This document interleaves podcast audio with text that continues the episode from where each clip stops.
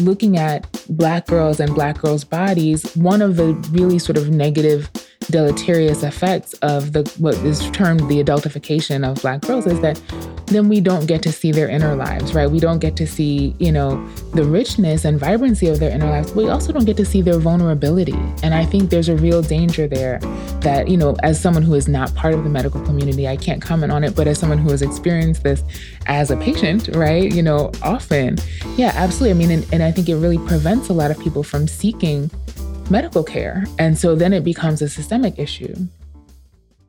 I'm Dr. Risa E. Lewis, dropping in to tell you about a book that Dr. Adair Landry and I wrote. It's called Microskills Small Actions, Big Impact. It's a business self help book being published in April of 2024 by HarperCollins. We believe every future goal, complicated task, and healthy habit can be broken down into simple, measurable, and tiny skills that you can practice and then excel by removing obstacles, overcoming assumptions, and maximizing your potential at work and in life. You can pre order it now. Go to bookshop.org, amazon.com, or wherever you buy your books. This is the Visible Voices podcast. I'm your host, Dr. Risa E. Lewis. And in today's episode, I'm so glad to be bringing my conversation with author Mecca Jamilah Sullivan. Mecca is the author of the novel Big Girl, which is a New York Times Editor's Choice Award winner, a 2023 Next Generation Indie Book Award winner, and well, there are a lot of awards and acclaims that Mecca has gotten for this book. It's fantastic. Mecca and I met, gosh, a few years ago now at an independent bookshop right outside Philadelphia named Ida's. And there she was giving a book reading. It had just come out and it was in hardcover. Circle back over a year later, and it did so well that it's now out in softcover. When she recently came through Philadelphia, she was nice enough to join me in my home studio, and we met, we talked, and we did a deep dive into the novel. Mecca is from Harlem and other parts of New York City. She has family in Philadelphia. She currently lives in Washington, D.C., where she's an associate professor of English at Georgetown University. When I asked Mecca to describe the book Big Girl, this is what she said It's a novel about bodies, about women, about Black women in particular, queer people, people of color, and the paths we take across generations to make space for ourselves in the world. And it follows a young girl named Malaya from the time she's a big black eight year old girl to the time she's a very big black queer teenager. When we get to the conversation, I've asked Mecca about Malaya, her inner world, and her strength. As a reader, there's so much you feel for Malaya. And you've spoken about her internal resistance to what's going on around her, to the voices, to what's being told to her by her parents, ma mère, her grandmother, doctors, teachers. Can you speak a little bit more about this internal resistance that we see throughout that then sort of opens up by the end of the book? Absolutely. I mean, yeah, I think that, you know, Malaya is a character who she is very much connected with her inner life and her inner world. This is just her personality, right? Again, she, you know, when she's observing the world around her, she's constantly sort of filtering it through the prism of, you know, of sort of color and food and, you know, music, right? All of the things that give her joy. And what she ends up sort of discovering is that there is this real dissonance between the vibrancy and the magic and the imagination of her inner world and what people expect of her in the world around her. And so there's that kind of clash that we see intensify. And as she becomes a teenager, it's reaching a height, right? Her weight is reaching its height. And at the same time, you know, there's a sense of urgency among the people around her that she has to change, but she's constantly sort of, you know, she she loves herself in a certain way, right? She sort of she loves her world, she loves especially her inner world, and she doesn't want to lose that. And of course, the pathways to change that are being presented to her are about changing herself, right? You should be thinking about womanhood differently. You should be thinking about pleasure differently. You should be thinking about your body differently. And this is what's going to yield the outcome of the bodily change that everyone wants for you. But Malaya is really resisting that because she knows there's something very valuable in the way she looks at the world and in her voice, honestly, right? So a lot of this is for her about a coming to voice and insistence upon you know the value of her voice and of her inner life and sort of bringing that outward instead of changing who she is to meet an external standard yeah, it's this strength that maybe externally someone would be like, I'm sure she doesn't feel strong, but it's this internal strength. It's remarkable. You're writing and you really hit all five senses. Like we taste food, we smell smells, we feel touch, and we hear voice. It's remarkable. I obviously very much enjoyed the read. Listeners are like, what are you talking about? Well, I mean, you mentioned funny, funny things like marshmallow fluff. Like, yes. I totally ate marshmallow, like pink fluff. I wanted pink fluff, even though it ah. didn't taste strawberry. It but just it was, looked like pink. But it was pink, right? You know, pink can be a taste, I imagine, you know. and then you mentioned Cool Whip and, yes. you know, a bunch of foods that she would get, for example, at the bodega or at the diners where she lived. I'm interested in, she went to her room a lot, and mm-hmm. in her room, she would draw and she would use her pastels. And I'm wondering, as the author, writer, sharing her voice, what role did her drawing and her use of art mean to her? Yeah. So, you know, first of all, thank you so much for what you said about the senses, right? I mean, I think this is my goal as a writer is to really invite readers into Malaya's world. And, you know, especially as a young girl, Malaya's world is a sensory place, right? And which to me connects with the other part of the question. What I want to do in this novel is center Malaya's experience of the world, right? You know, she becomes increasingly aware of herself as an object, right? Something to be criticized, something to be evaluated, something to be weighed, right? Sort of, you know, figuratively and literally. And yet, you know, that part of the resistance is that she's constantly seeing herself as the center of the world, right? And she's sort of fighting for the right to see herself as the center of the world. Well, what that means to her is her sensory sort of perception of the world, how she feels, what she tastes, what she hears, right? All of that. She's fighting to sort of claim that as the central locus of her experience of the world around her. And so I really wanted to kind of recreate that for the reader, right? She is somebody who's always listening to music. She's always thinking about music and she's always observing visually. And so as a visual artist, for her, this is one of the ways of sort of expressing her perspective on the world rather than deferring to the world's perspective on her. So one example is she, you know, as a young girl, she becomes curious about women's bodies, right? And so she's sort of trying to figure out part of this is about, okay, everyone's telling me like this is what a lady is supposed to be, this is what a lady is supposed to wear, this is how she sits. So she begins to study women's bodies in that way. But she also is aware that she also takes pleasure in sort of observing women's bodies, right? And that too becomes a kind of forbidden, illicit pleasure for her drawing is a way of kind of engaging in in that the pleasure of the sensory world right? Those pleasures that are forbidden to her right? Visual art allows her to do that and to express what is inside of her again rather than just sort of being an object for outside consumption. Yeah. Thanks for bringing up the sense of sound of listening. And there's a beat throughout the mm-hmm. book. There is music that is injected. It's a little medical term right there, injected, but throughout. And you make references to many musical icons mm-hmm. of that era. For listeners, again, who haven't read the book yet, like tell us about some of these musical artists and why they're important to you and why they're important to the book. Yeah.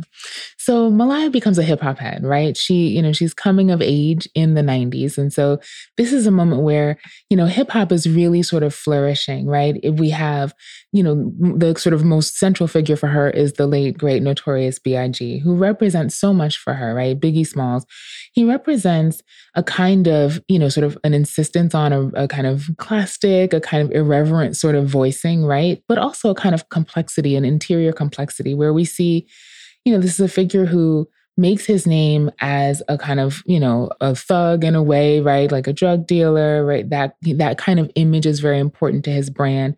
And at the same time there's a real vulnerability in his lyrics. There's a sense of desire right? There's a kind of erotic you know sort of appeal. All of this in this fat black body becomes really important to Malaya right? So you know that sense of you know a model for a different way of doing gender a different way of doing identity a different way of doing sexuality and a different way of doing voicing, a kind of complex interior life that's being expressed through this amazing wordplay, right? Hip hop is really important to her. But another thing that's happening with hip hop in the 90s is that we're starting to see samples, right? The music is sampling funk music and soul music of the 70s. And so it also is a kind of intergenerational connection where she's able to listen to music that is very much her own, right? And that lyrically sort of speaks to her and to her generation, but also musically connects with the music that her parents listened to, right? And the music that she grew up hearing her father play, especially. And so then you, you know, you've got, you know, Mtume's juicy fruit, right? And how that sample is, you know, comes out in Notorious B.I.G.'s Juicy. Lots of sort of callbacks to Stevie Wonder, to, you know, to soul and funk music of the 70s and 80s that really unite the family and that connect Malaya to her community in Harlem. Yeah.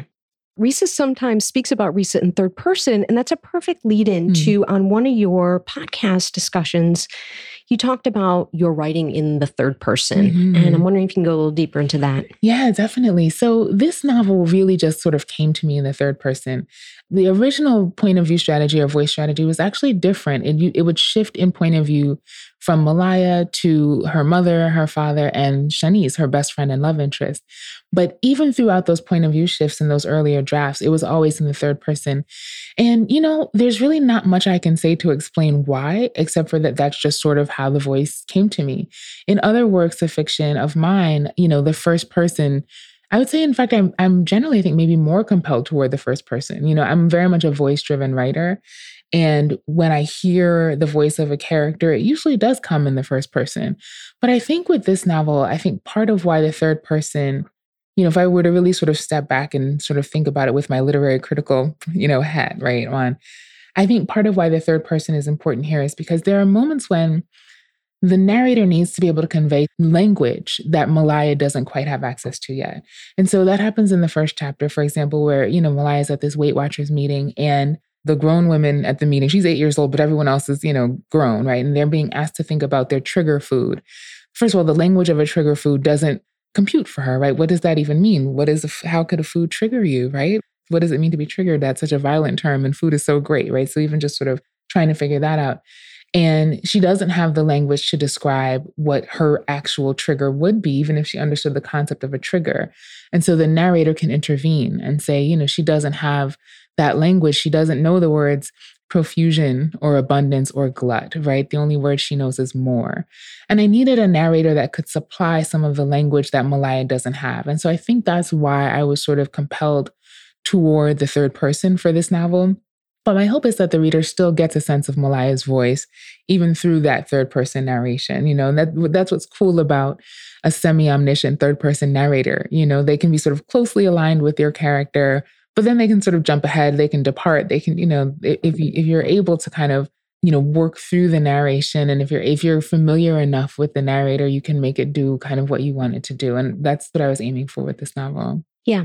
The weight watchers meeting which is the opening scene and in other discussions i've heard you have people focus a lot on that and i, I don't want to focus too much on that but what i'd like to focus on is this almost like forced maturation. Mm of girls, but mm-hmm. specifically of young Black girls. People speak a lot about this in medicine mm-hmm. and in even sort of the policing Absolutely. of Black girls and Black girls' bodies. And I'd love your thoughts on that and the extent to which that is brought out in the book.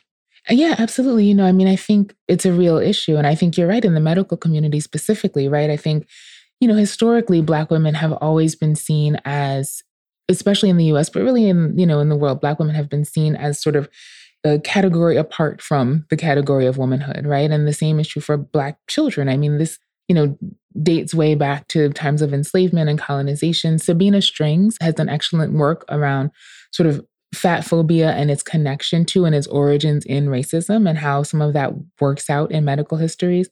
Absolutely. I think, you know, looking at Black girls and Black girls' bodies, one of the really sort of negative deleterious effects of the what is termed the adultification of black girls is that then we don't get to see their inner lives, right? We don't get to see, you know, the richness and vibrancy of their inner lives. But we also don't get to see their vulnerability. And I think there's a real danger there that, you know, as someone who is not part of the medical community, I can't comment on it, but as someone who has experienced this as a patient, right? You know, often, yeah, absolutely. I mean, and, and I think it really prevents a lot of people from seeking medical care. And so then it becomes a systemic issue. Let's talk a little bit about the doctors in the book. There is a pediatrician, there's a surgeon, a gastric bypass surgeon named Dr. Sawyer, and a therapist, Dr. Winborn. Mm-hmm. And um, we can talk about each of them individually, but I'll, I'll just say that overall, it's I think very accurate and, of course, exquisitely disappointing, specifically mm. the pediatrician and the surgeon, not her therapist. And the shaming, again, this expectation of her understanding, mm-hmm. but she's mm-hmm. still a girl. And specifically, I think what enraged me regarding the surgeon, and again, very credible scenario, was that they were so excited. Yes. Almost like she was going to be their experiment. Yes. She was going to be their N of one youngest patient to ever get a gastric bypass. Yes. Absolutely. And, you know, I'm pleased to hear that this was unsettling, right? And also that it sort of rang true. I've heard that from a lot of folks. And, and that's one of those moments that really does overlap with my own experience. And so it absolutely was true for me. And that sense of excitement, you know, there's a historical root there, right? I mean, we can think about Anarcha, you know, we can think about how Black women's bodies have been sort of seen as material for scientific innovation, for research, right? And how Black women's bodies then are seen as sort of, again, separate from the human. And this is about objectification, but it really is also about sort of you know, a kind of commodification, right, of Black women's bodies as sort of a resource, essentially. And of course, there's an excitement there, right, for, you know, that this doctor is sort of seeing Malaya not as a person, not as a child, which is what she is, but as an opportunity for his personal sort of professional advancement and also for is a resource for sort of the growth of, of science, right?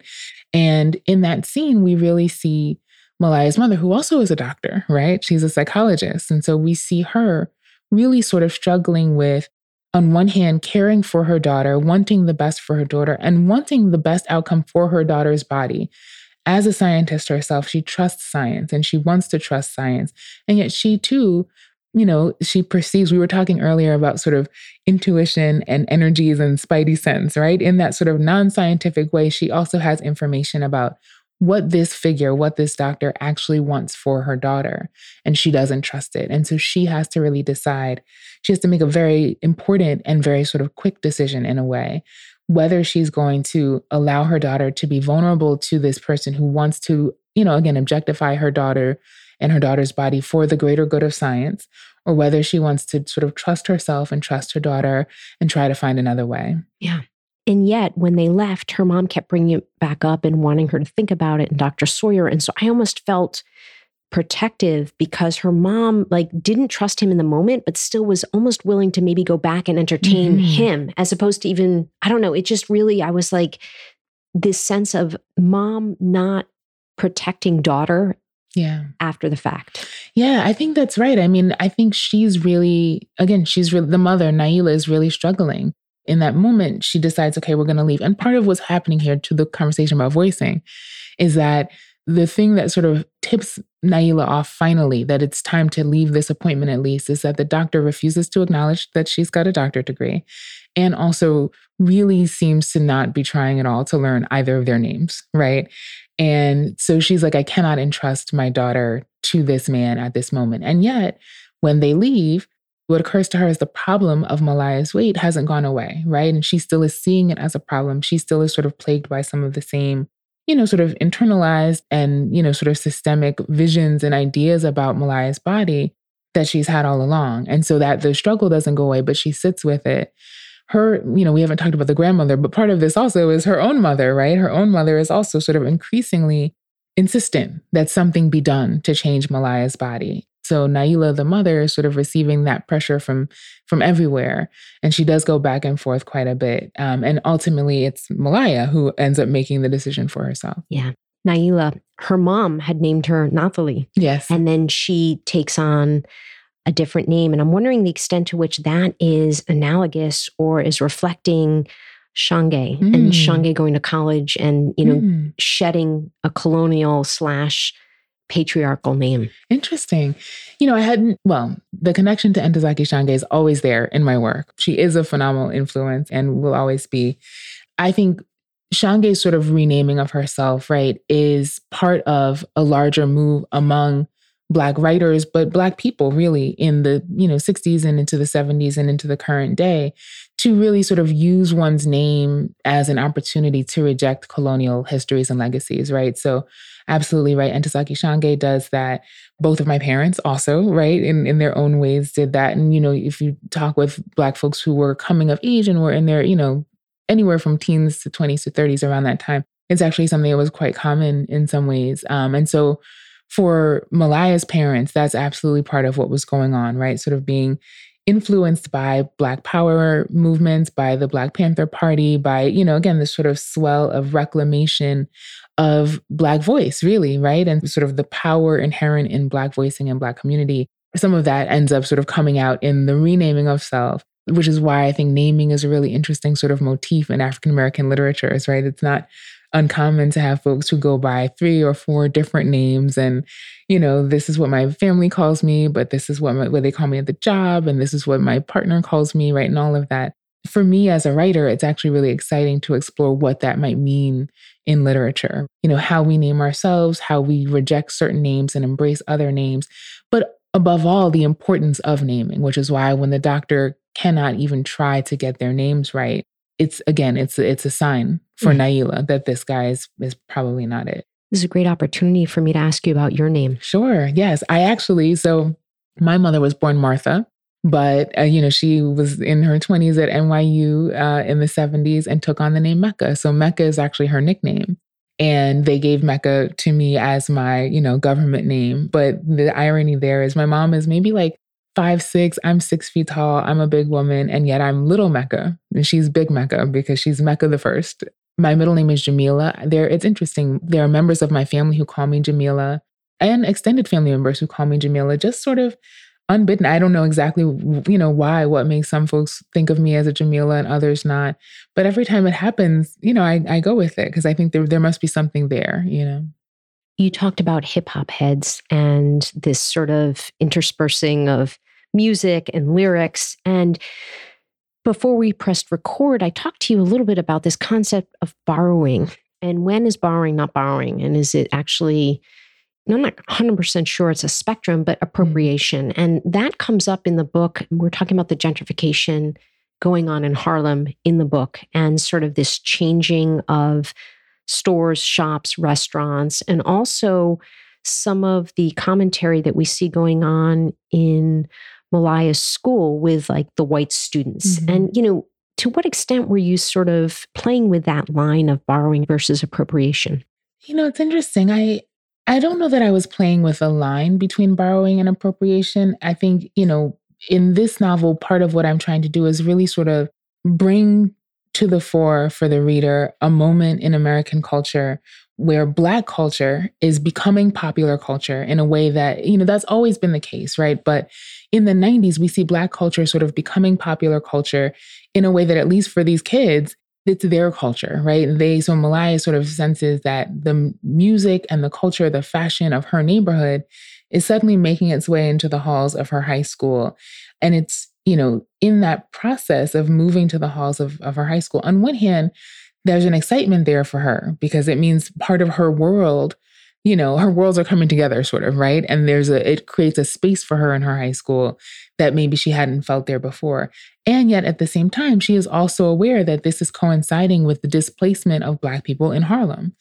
And you know so for me this is perhaps maybe one of the things that sort of define appropriation and gentrification is this sense of a displacement right? That it's not about sort of there's an element of culture that folks share and enjoy.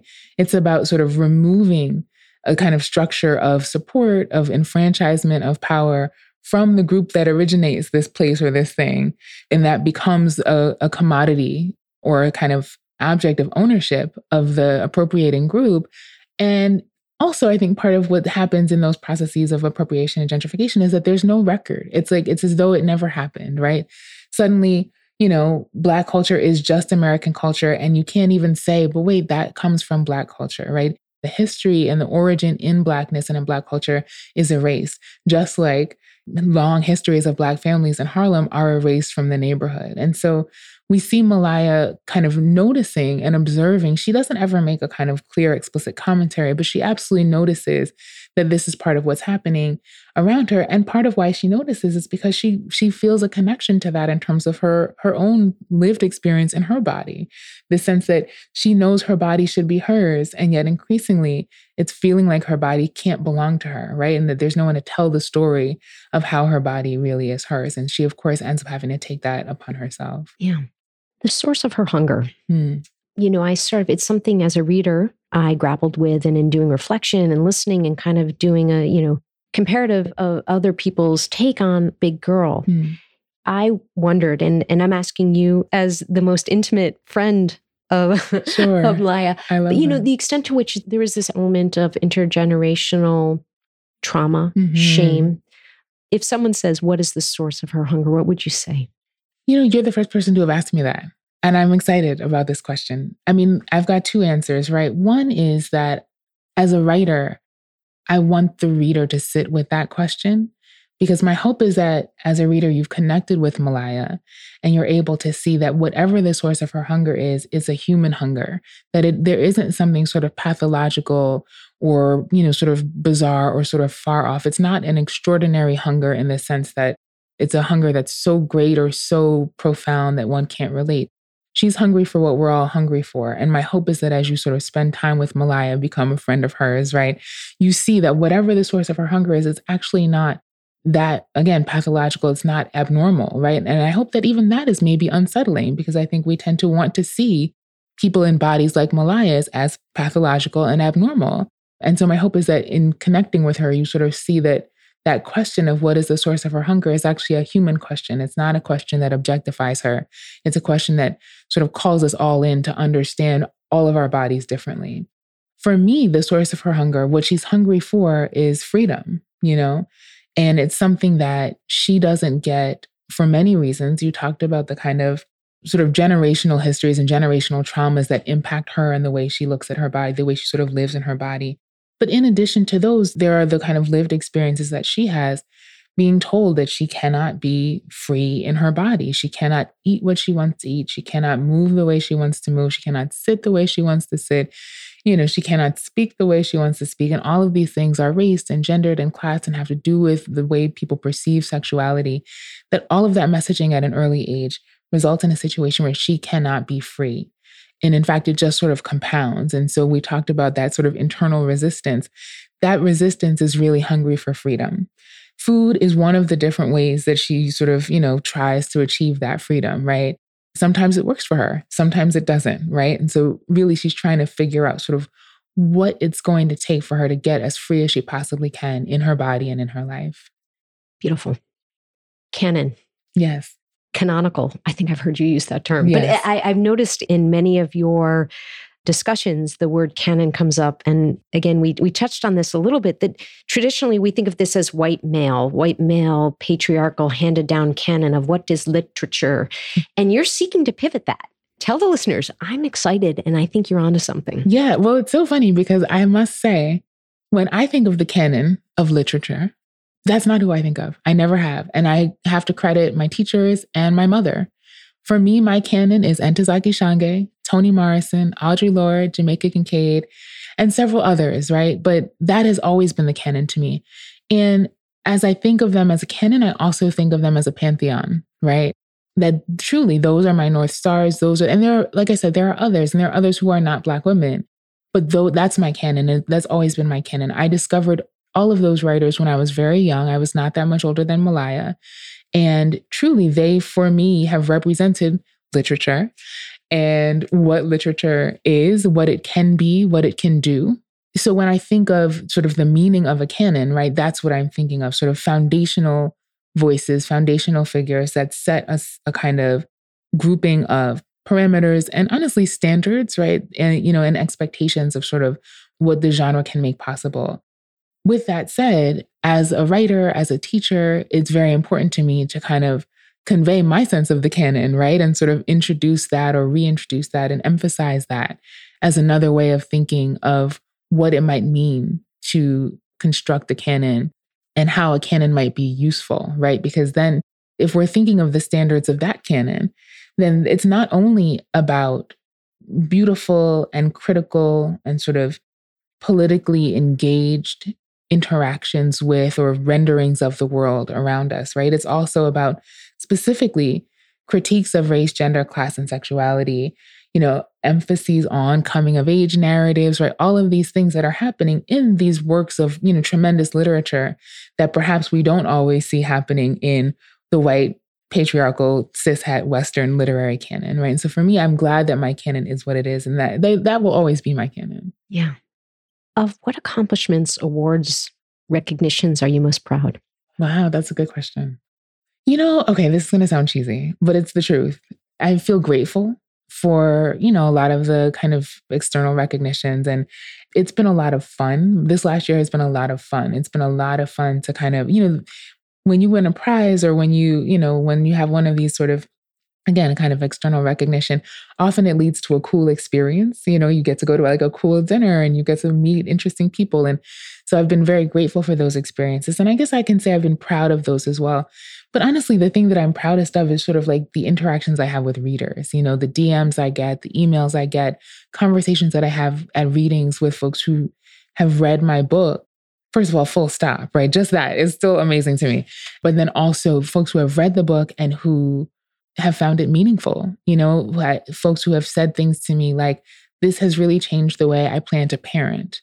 Or, you know, this helps me to think differently about this person in my family or about my own experience. Or I've been thinking, you know, I'm going to teach this book because my students will really get a lot from it. I mean, those kinds of conversations, it's true. I mean, you know, I'm very proud because honestly, I think a lot of writers, right, we write because there are stories that we needed to read, that we have needed to read in the past and that we still need to read. And we write to then feel in community in a way. And so I'm proud to have contributed works that folks felt that they need because I understand that because I needed it too. Yeah. I think I have a quote from you. Reading reminds me of why I write. Writing and reading feed you. It's so true. Yeah. And so when you have those conversations, it's like you've prepared a great meal for someone and you feel proud. That's amazing. That's amazing. I never thought of it as preparing a meal. And I, it's such a, a giving gift to be able to prepare a meal for someone in that way. I love that. Ma Mère, you wrote, the woman could turn a phrase like nobody's business. So, for the listeners, can you tell us a little bit more about that and the extent to which this is autobiographical?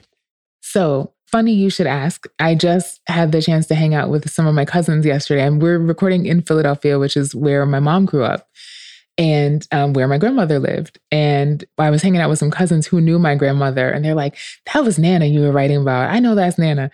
So, to get your second question first, yes, absolutely. Ma Mère is based on my maternal grandmother. Although I would say there are some meaningful, obviously, always, there are some meaningful differences. Ma Mère is, is Malaya's grandmother. So it's her mother's mother, Naila's mother. And, you know, she's somebody who you know, sort of always understood herself as too big and too big for the kind of conventional standards of womanhood and especially of beauty as a Black woman, especially. And so she has sort of raised her daughter, Naila, to think of herself in that way and to think of her body in that way. And Malaya ends up sort of taking in a lot of that messaging. And so for Malaya as a young girl, Ma Mère definitely represents a kind of sternness, a sense of sort of restricted indulgence, right? A sense of shame. And yet, there's something about her, right? There's especially there's something about the way she uses her voice.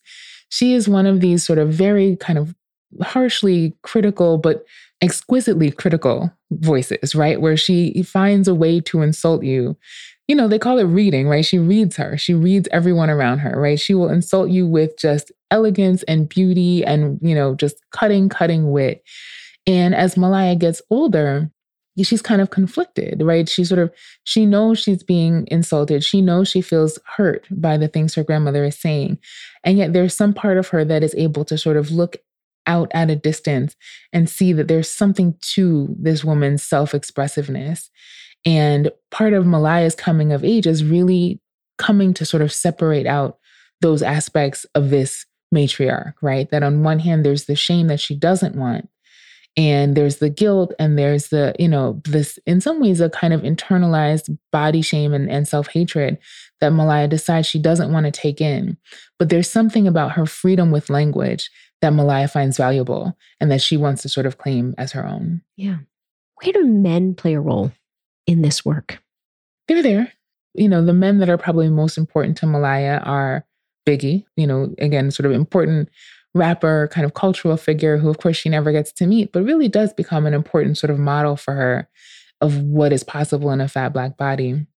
And then her father, Percy, who is a kind of present absence at different parts of the novel and in different ways, but he absolutely is somebody who represents commitment to pleasure and a commitment to feeling full, right? Percy is the person who allows her space to really sort of experience a kind of fullness, to enjoy the pleasures of her body, to eat and to enjoy food, um, and to do it in a way that isn't self isolating, at least at first. And so, you know, because he too has his own indulgences that are forbidden and that are, you know, sort of seen as not right for him or not healthy. And yet they bond in that way over this sort of forbidden freedom in the body. And it's something that connects them. It's a very sort of beautiful, tender relationship, even as it's also kind of tenuous for a lot of reasons. But it was important to me to show Malaya have that connection with her father. He provides a different perspective on like what wellness and happiness and wholeness might look like for her. And it's something that is is crucial that she's not really getting from the the matrilineal line when I've spoken with other authors, they talk about falling in love with their characters or getting to know their characters. Their characters come with them. It's literally that's why I mentioned about you being one of the most intimate friends mm-hmm. of Malaya. Like, how do you see your characters? How do they come with you? How do they stick with you? How do they introduce themselves to you? You know, I really appreciated when you said that. I do see Malaya as a friend. I see her as like a little, you know, like a almost like maybe a little sister or a little cousin kind of friend, which is interesting because it's true. And I, you know, I don't have a problem acknowledging that many of her experiences overlap with my own. But especially at this point, yeah, she does feel more like a little young friend and someone I care about deeply than me. But in general, yeah, I think all of these characters I've learned a lot from. And part of that is because I've spent a lot of time getting to know them over years and kind of in fits and starts. This is a novel that I've worked on first I had like two solid years to work on it when I was working on my master's. And then since then, it's really been a month at a time, a week at a time, you know, and sort of checking back in and getting to know them and sort of growing with them. That has definitely been my experience. I feel like I've been sort of learning them and and I often think of it as like hanging out with them, you know. I know I'm on the right track when I want to hang out with a character or when a character comes on the scene and I'm excited and I'm like, okay, let's see what they're going to say. Mama is one of those characters. Like every time I found her sort of, you know, emerging into a scene, I got excited. What wild, wacky thing is going to come out of this woman's mouth? You know what I mean? And I got to really sort of enjoy that process. Shanice, the love interest and best friend, is another one who was always kind of mysterious to me. And so I was excited to sort of see what she would do and how she would respond to the situations that she and Malaya were in. How easy, difficult was it for you to write the intimate sexual scenes? Not difficult. Maybe not easy either. You know, one of the things with writing a character like Malaya is it was important to me, again, as we were talking about sort of the sensory landscape of the novel, right? It was important to me to sort of convey how she feels in her body, what it feels like to move in her body. And, you know, because she's in a, a bigger body, a much bigger body, the kinds of language that I needed to use, right, needed to convey her sense of lightness when she felt light, her sense of heaviness when she felt heavy, the kind of shifting qualities of her movement. And so it was a challenge, I guess, to do that in a sexual scene where we're seeing her sort of discovering these new things about her body, right? And sort of new pleasures in her body, trying to kind of come up with the right language to convey the tone and the mood of that experience for her in a way that invited the reader in, but also didn't sort of sensationalize what was happening, right? You know, I really wasn't interested in any sort of like anatomical descriptions, right? Of sort of, you know, what's happening here. I really wanted you to feel what Malaya was feeling. So it wasn't difficult, but it was a kind of like intellectual challenge. It was almost like how poets work with constraints, right? Sort of like, okay. And it was fun to sort of figure out how am I going to invite the reader into this bodily experience of Malaya's. And, you know, I teach workshops on writing sex scenes and writing sort of sensory and, and sensual experiences in fiction. Part of how I do that is to make sure the reader already knows how Malaya feels in her body. So I don't have to give you a ton of information because you already kind of know what her kind of sensory landscape is like, you know? And so my hope is that by the time we get to those scenes, you're already there with her and you can sort of feel what she's feeling, even as what she's feeling is, is new to her. Your voice. Yes. When did you realize you had a voice and when did you start using that voice? You know, this is a really good question because, of course, as a writer, I think of voice as narrative voice first. And so for me, when I think of, of voicing, I think of it as first and foremost something that's interior, which is maybe different from what others might mean by a similar question, right? You know, for me, voicing doesn't have to be external, I guess is what I'm saying. So from that perspective, I've always known, you know, like I've always had a kind of close relationship to my own voice. You know, I'm somebody who's sort of always thinking something. And when, you know, they say penny for your thoughts, like I'll always have something to say. You know what I mean? And I've been aware of that about me since as long as I can remember.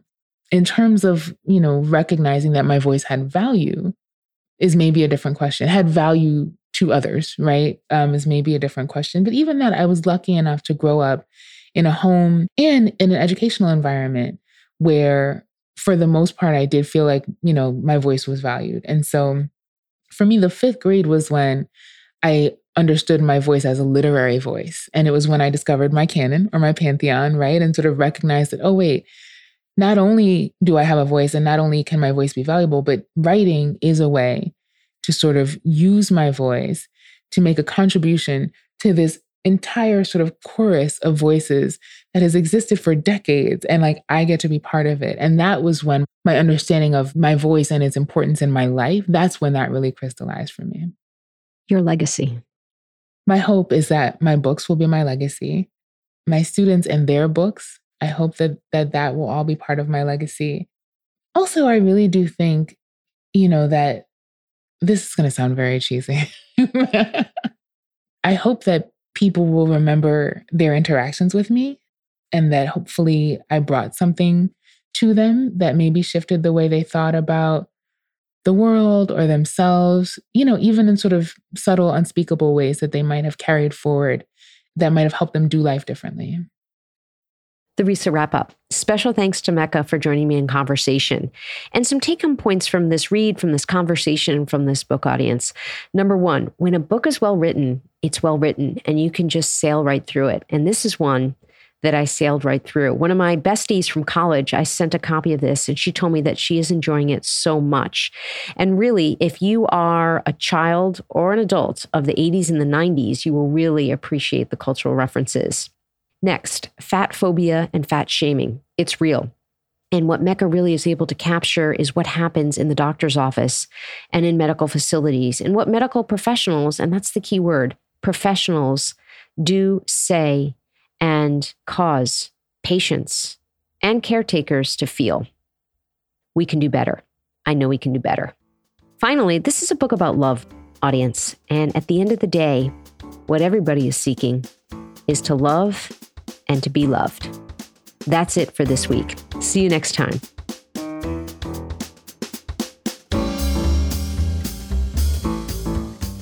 The Visible Voices podcast amplifies voices both known and unknown, discussing topics of healthcare, equity, and current trends.